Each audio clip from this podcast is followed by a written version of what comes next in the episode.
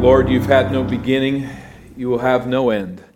And we praise you as the Ancient of Days that you are our God in this time. And as we come before your word, we plead for the teaching ministry of the Spirit of God. We pray for instruction in this word that is our life, that is our spiritual food. We thank you for the truths that we have sung. And we praise you, Father, for the new life that we have in Christ. And through your Spirit to understand the wisdom and the power of your word. Guide us and teach us further today and confirm in our minds your desires for this assembly. For those who know not Christ, we pray in their behalf and ask that you would open their eyes to the truth they cannot see in their own strength, to the wisdom that comes not from below, but from above. And I pray that you will do a work in our midst here today. Through Jesus, we pray. Amen. Please be seated.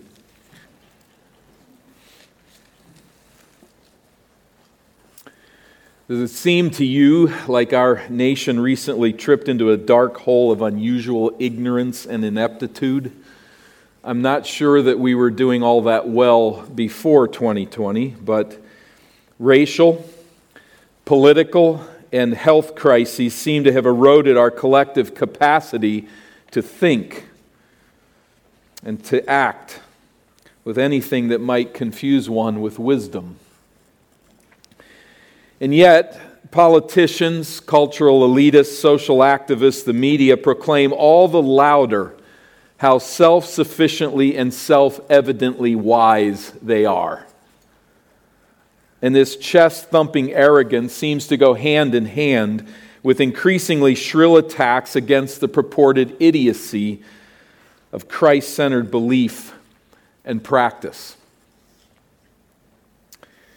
This past week in North America, Christians suffered imprisonment, censorship, and public ridicule for upholding biblical truth.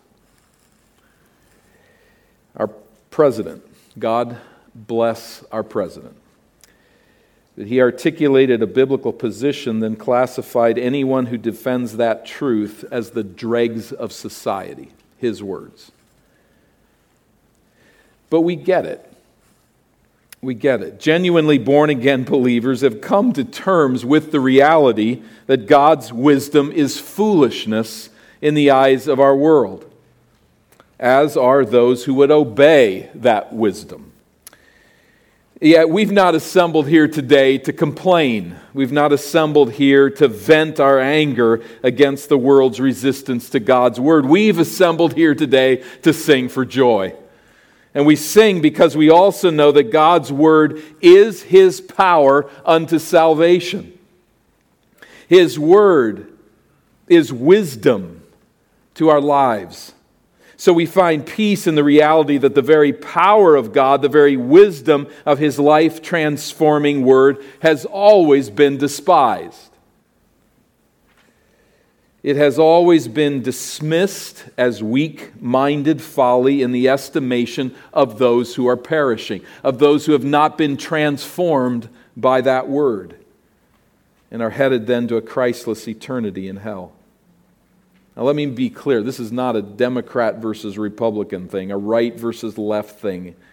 We speak here of a cosmic battle with eternal implications. And I exhort us today as Christ's followers that the only faithful response is for us to endure the world's ridicule, to boast in the power and the wisdom of God's revealed word. It is this stance that we must take and must not relinquish.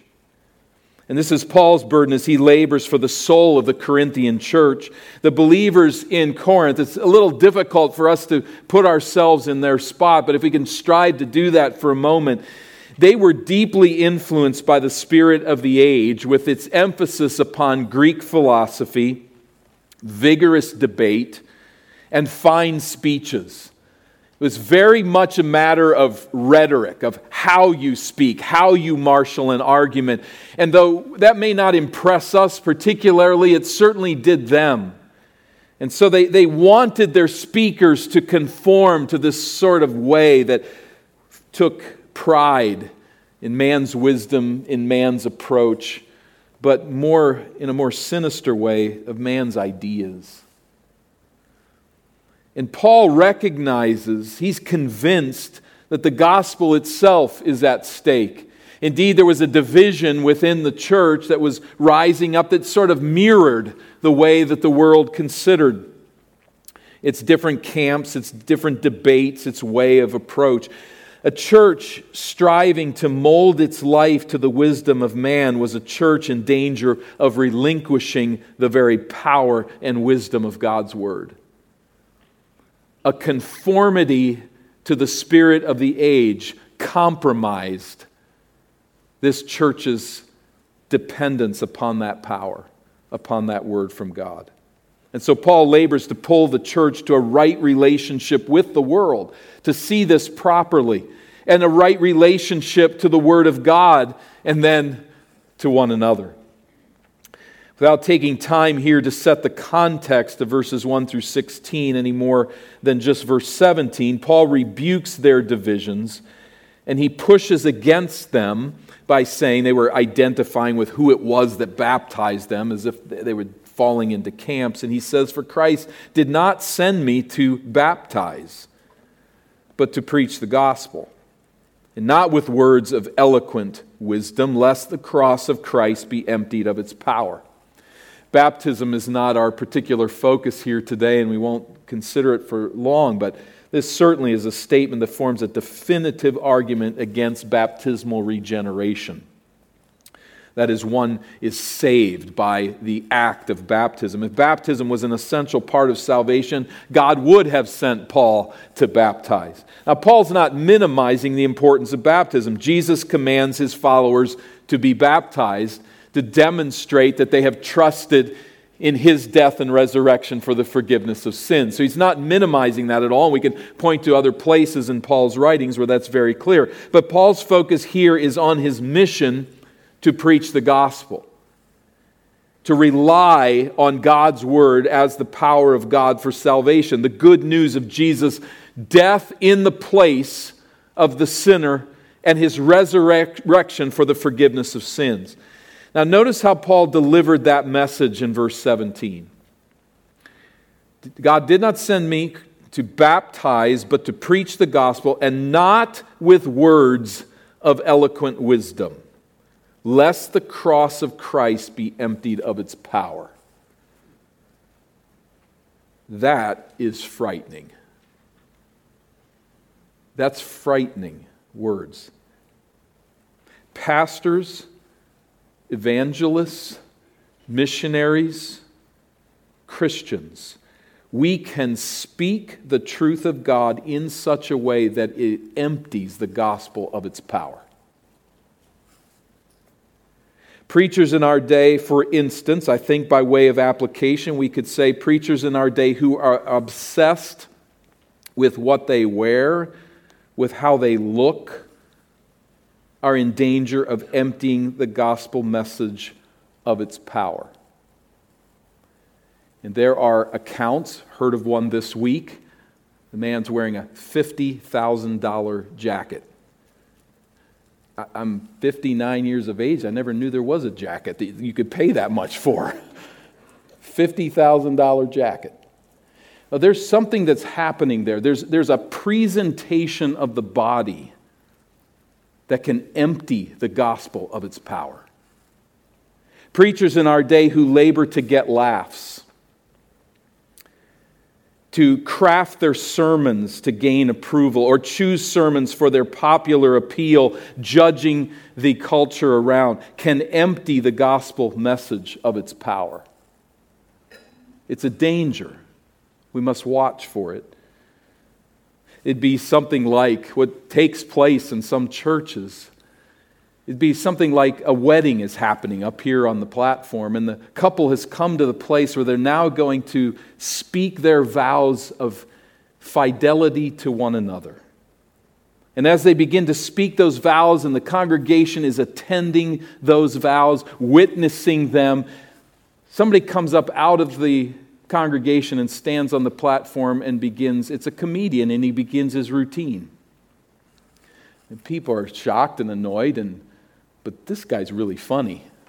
And they start laughing, and the congregation, everybody at this wedding is all laughing. Some of them are crying with tears of laughter, and they just leave. They just have the time of their life. And while that's going on, the couple's up here speaking their vows of commitment to one another, and nobody really paid any attention. But they had a really good time. That's what preachers can do with the Word of God to turn it into something about themselves, something about the people that misses God and leaves His Word aside. So Paul says, I did not come to you with words of eloquent wisdom. Again, remembering the context here. I didn't come as an entertainer. I didn't come to present myself to you as somebody that's really cool. I didn't come to tap into the arguments that turn on Corinthians. I came to proclaim the word of Christ. I spoke this way lest the cross of Christ be emptied of its power. It becomes about us and not about God's saving grace. I didn't come that way. Four, lest the cross of Christ be emptied of its power. For, he says, verse 18, the word of the cross is folly to those who are perishing, but to us who are being saved, it is the power of God. Paul is saying here, I refuse to tap the popular reliance on fancy speeches that appeal to Corinthians. Rather, I will preach God's word.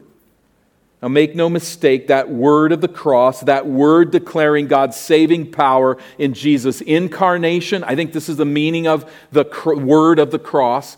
It includes all of Christ's saving work, his incarnation, it includes his death, his resurrection, his ascension, his reign. That is folly to those who are perishing. That God took on flesh died to pay the cost of sin, rose from the dead, and this dead man is living today and reigning from heaven's throne. Utter folly. That's just ridiculous mythology. Paul identifies actually two people here, two different kinds of people with two distinct responses. Those who are perishing, notice the present tense there, and that's accurate. They are ones who are perishing. It depicts them uh, in a living death they who are perishing, their response is that the gospel is foolishness. Maybe they're not so harsh about it and they just say it's unnecessary or it's useless. Or they may get a little more difficult and say it's just fantasy land, it's myth, it's ridiculous. Or they may say it's culturally destructive. This is nothing new. This isn't something that's just happened in our day, that our world has lost its way and this is unusual. This is usual. This is how the gospel is received by those who are perishing naturally in their own strength and their own wisdom, which is why Paul's saying, I don't want to tap into that because it will gut the gospel of its power if we appeal to people simply what, with what they understand naturally or what they want to hear. It's nothing new. There's a graffito. I just learned that word. I, graffiti is plural, but the singular is graffito. The second century Rome. On the left, upper left, you see there kind of what it looks like. On the lower right, it's sort of cleaned up so that we can see it better. But it said, just somebody just writing on a wall somewhere that's been uncovered, it said, Alexamenos worships his God. And you notice the picture of the God backwards, showing his hind parts on a cross with a donkey head, the head of an ass. That's this Christian's God.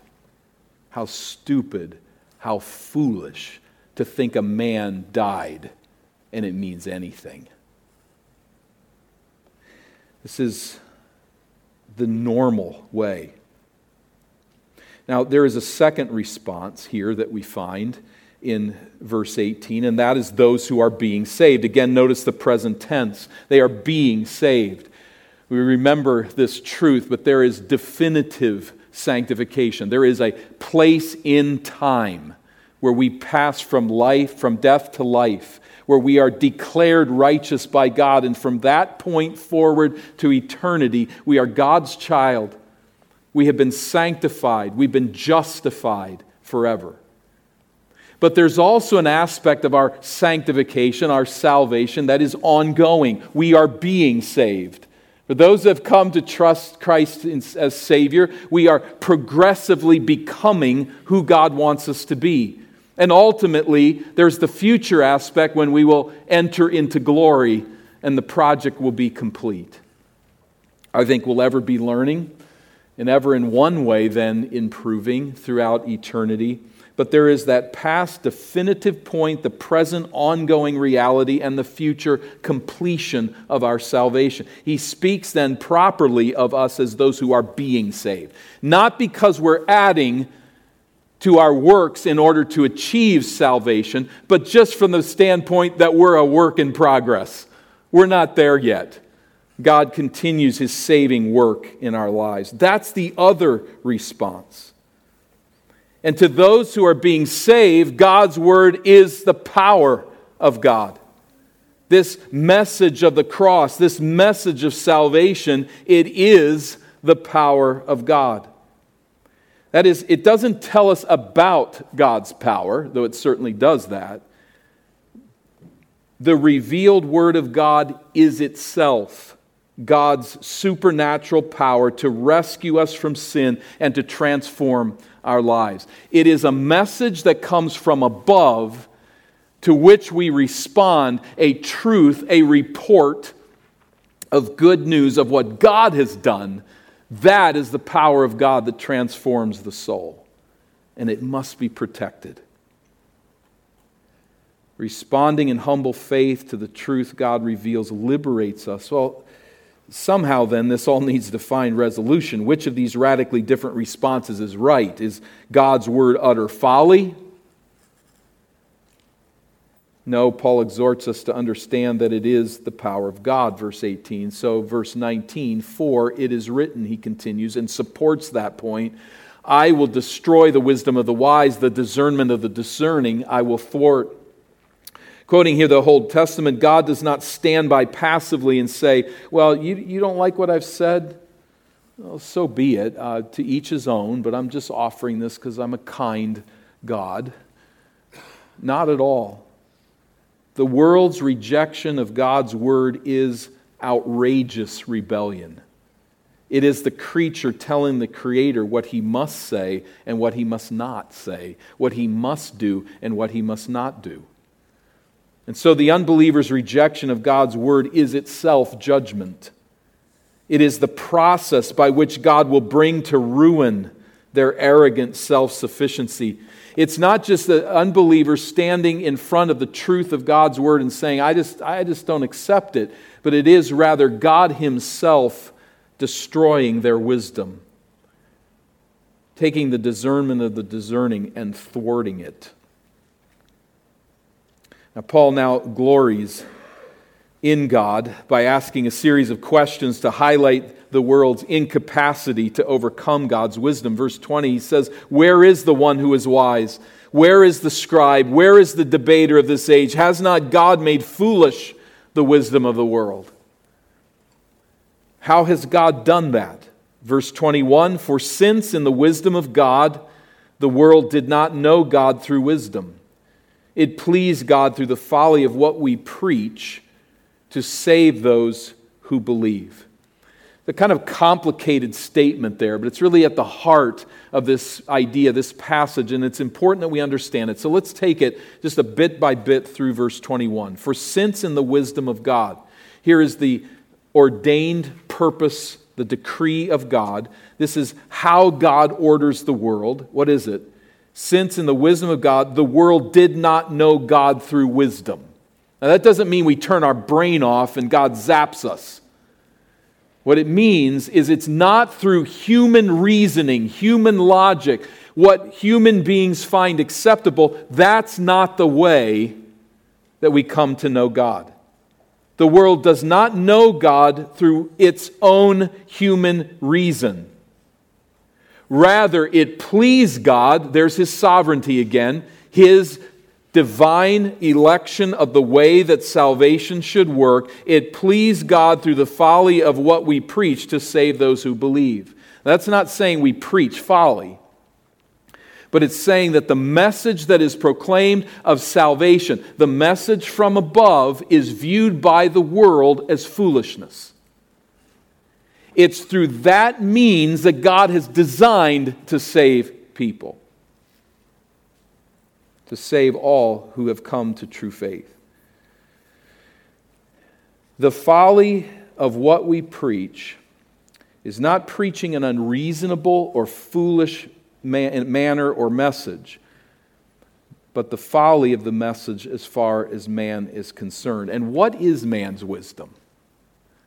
Man's wisdom, when it comes to dealing with sin and guilt and God, if there's even a recognition that He is, is works. I'll be better. I will show myself to be a religious good person. I'll work my way there. God has designed it that it's not that way. It's not my reason, it's not my works, but it is a salvation from above, a message that is revealed by God Himself in the gospel, including again the incarnation. And what does the world say? God takes on human flesh, really? His death God creates man and then man kills him? The resurrection from the dead. What a ridiculous myth. Nobody rises from the dead. You ever seen it? The world mocks, it laughs, it dismisses, and God says that message, church, is the power of God. It is the way of salvation, and God has designed it so. Gordon Fee says so well Who in the name of wisdom would have dreamed that up? Only God is so wise as to be so foolish. Only God is so wise as to be so foolish. So, this salvation plan that comes only through faith in a report of good news concerning what Jesus achieved violates man's way of reasoning. Verse 22 the Jews demand signs and Greeks seek wisdom. That is, in their self reliant schemes, Jews demand miraculous signs. Prove that you are from God. And Greeks demand a demonstration of what they find intellectually reasonable. In stark contrast, verse 23 but we preach Christ crucified, a stumbling block to Jews and folly to Gentiles. Paul is saying, You're worried about synchronizing your ideas to the world outside. It's going to offend them. The gospel will offend them. It breaks everything, every rule that they want to establish. So, the preaching of Christ crucified, the message of the gospel, causes Jews to stumble and it's folly to Gentiles. To the Jews, a suffering Savior is a contradiction in terms. A redemption won on a Roman cross by a God man is pure nonsense. To the Greeks, the notion of God dying and a dead man rising from the dead was moronic. It's actually the Greek word of foolishness that we find here Moron is how you say it in Greek. It's just moronic. And this same gospel message is met with equal resistance in our day. But thank God there is another response, verse 24. So that's the rejection, 22 and 23. But those who are called, both Jews and Greeks, Christ the power of God and the wisdom of God. The very message of God's revealed word, the very Christ the world rejects, is the power of God and the wisdom of God. Christ's resurrection is miraculous, it is the ultimate sign. Christ's death in the place of sinners to pay the cost of their eternal damnation, to purchase for them eternal life by rising from the dead, is the most rational message in human history. It is logical to its very core. But notice who it is that responds to God's word. Who is it that responds to this miraculous, rational means of salvation. It's not the world. It's not those who are perishing and reject that message, but it's verse 24 to those who are called, some among the Jews, some among the Gentiles, who come to recognize that Christ, the power of God and the wisdom of God.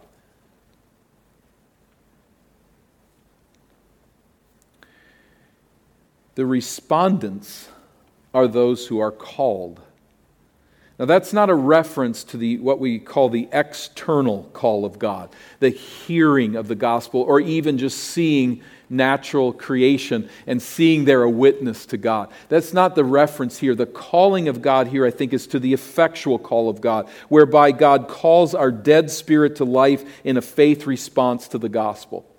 So think in terms of Jesus calling Lazarus to life in the physical realm. That's what happens in the effectual call in the spiritual realm. God speaks his truth, and the person says, That is wisdom from above. That is light for my dark soul. That is a message that genuinely describes how I can be forgiven of my sin before a holy and eternal God and stand in his presence. Does that call come to you? Have you sensed that call? Have you seen that word? Call upon the Lord, seek Him. Verse 25, as he summarizes this main point, for the foolishness of God is wiser than men, and the weakness of God is stronger than man. Leon Morris says the sign seeking Jews were blind to the significance of the greatest sign of all when it was before them the resurrection. The wisdom loving Greeks could not discern the most profound wisdom of all when they were confronted with it. God taking on flesh, dying in our place, rising from the dead. They couldn't see it. It's foolishness. The world scoffs at God's word, at the power of this word. It rejects his salvation plan. And they're like something like a foolish dad whose daughter falls very desperately ill and rushes her to the emergency room, and the doctors confer, and they're standing right there in the room talking with one another, debating back and forth. How do we deal with this thing? It's a very rare condition, extremely dangerous. She's about to die, and they're going back and forth. And the dad says he doesn't get any of it. He doesn't understand the terminology. He doesn't understand what they're talking about. He doesn't see how this will work and he just announces in the room, You people are all idiots. You're fools. I don't get any of this. It makes no sense at all. Just go out of here. That's, in a sense, how the world responds to the gospel. It's beauty, it is logical. It's the only way salvation could be won. It's miraculous. And yet, there's not an understanding. And so it's just dismiss it.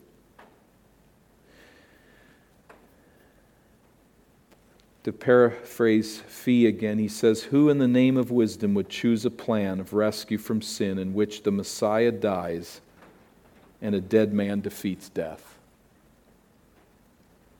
But Paul now continues in verses 26 through 31 and says, Who in the name of wisdom would choose you? There's the plan that's seen as foolishness, then there's the people that God chooses. The saving power of God in His Word targets very unspectacular people. And praise God for this truth. Verse 26 For consider your calling, brothers. Not many of you were wise according to worldly standards. Not many were powerful. Not many were of noble birth. But God chose what is foolish in the world to shame the wise. God chose what is weak, that is, weak people in the world to shame the strong. God chose the lowly people and despised in the world, even things that are not, that is, those who are nobodies, to bring to nothing the things that are Notice the emphasis on God's sovereign choice yet again. He chose three times there in verses 27 and 28. The initiative comes from God, the sovereign choice comes from God. He chooses some wise, some strong, some exalted in the eyes of the world. He can choose anyone that he wants to, but God rejoices You thank Him for this? He rejoices to choose the downtrodden, the weak, the forgotten, the insignificant, the homely. He loves to save average people.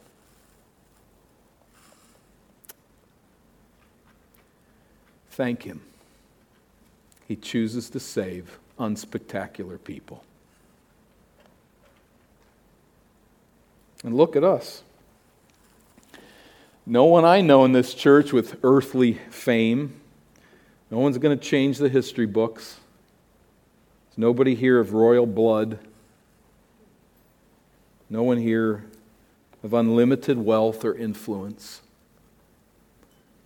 Every once in a while, we've talked about that in the annals of Eden Baptist history. Who's the most famous person that's come to our church?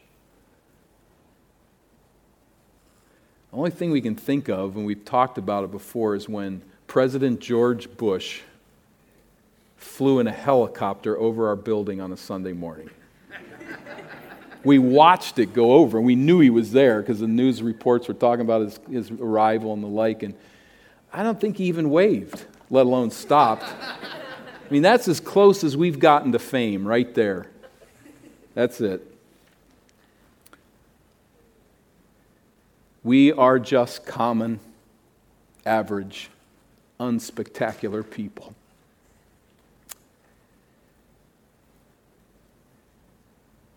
And why is that? Because only weak, irrational people embrace the gospel?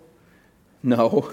This is a work of the sovereign God. It is, as we've read, according to his pleasure, according to his choice, according to his design, as he destroys the wisdom of the wise, as he confounds and brings to shame those who would reject the weak and saves those weak. But it is so because of verse 29 so that for this reason, no human being might boast in the presence of God. Now, that doesn't mean if you are wealthy, influential, and great in the eyes of people that you therefore could boast in the presence of God. It's looking at the overall picture of God's saving plan. As you stand back and look at his salvation purposes, he just goes after weak, unspectacular people. Has consistently done that through the ages. He has saved the smartest of the smart, the wealthiest of the wealthy, the most powerful people but he focuses, if you look back at his body of work, and you see that he loves the downtrodden, the weak, the average. The purpose of life is to exalt forever in the saving power and grace of God.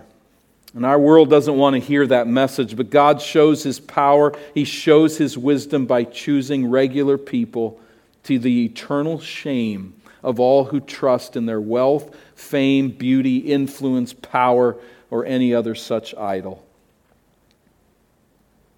Does our identity remain there? Do we remain the lowly of the earth? Well, yes, in one sense, gloriously so, and will rejoice through eternity in what God has done. But notice in a different sense, verse 30, that this is not where it ends that no human being would boast in the presence of God. But verse 30, and because of him, you are in Christ Jesus, who became to us wisdom from God, righteousness, sanctification, and redemption.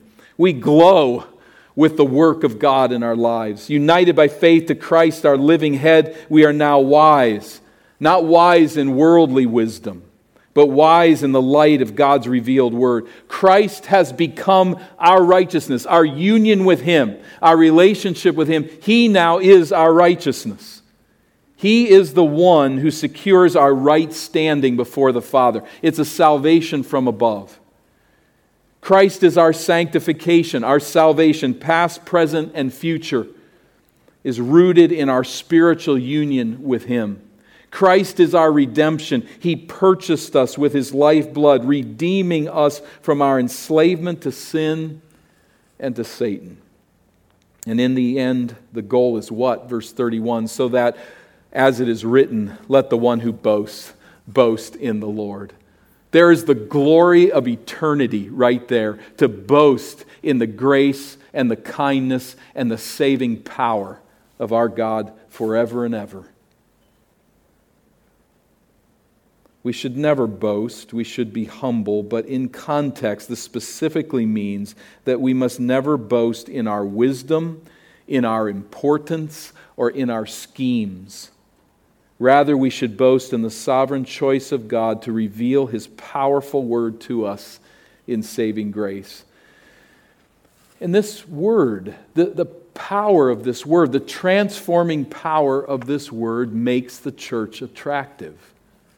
It displays the wisdom and the power of God, puts it on display, and it's illumined by the Holy Spirit. We gather then as the body of Christ not to create our own truth on terms of our own choosing. That's why we don't calibrate the message of the church to what the culture wants to hear.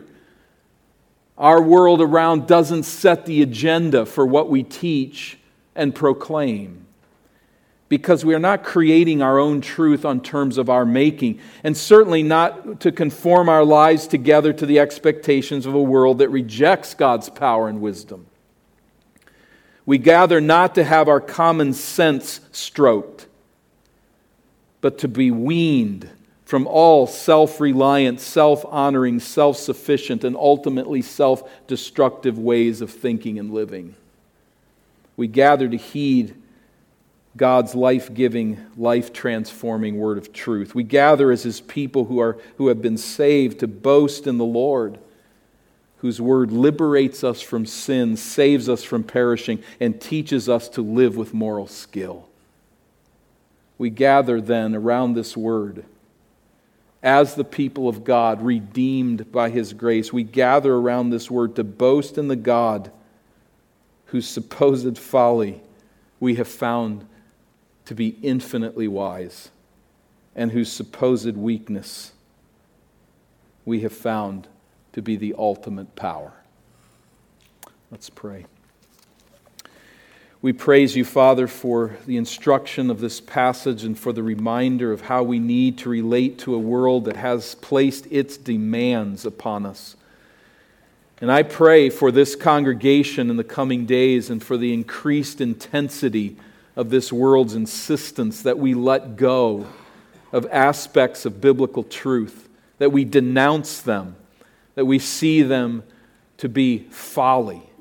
I pray that you would strengthen the spiritual backbone of this church, that you would strengthen the timber of our bones as we stand for your truth. I ask, Lord, that we would not permit the world to set the agenda for the church, but that we would also not relate to this world with anger, with frustration, with complaining and whining, and certainly not with withdrawal, hiding in our holes. But I pray, Father, that we would lift up your truth winsomely and display that truth in our lives and to acknowledge, God, that we just fall short of comprehending what it means that your word, that the message of the cross is the power of God unto salvation. Teach us this word. Grant us a commitment to it. And for those who have not yet been liberated in its light, we pray that you'd open their eyes and give them saving faith in Jesus crucified and risen. For the glory of your name, we pray. Amen.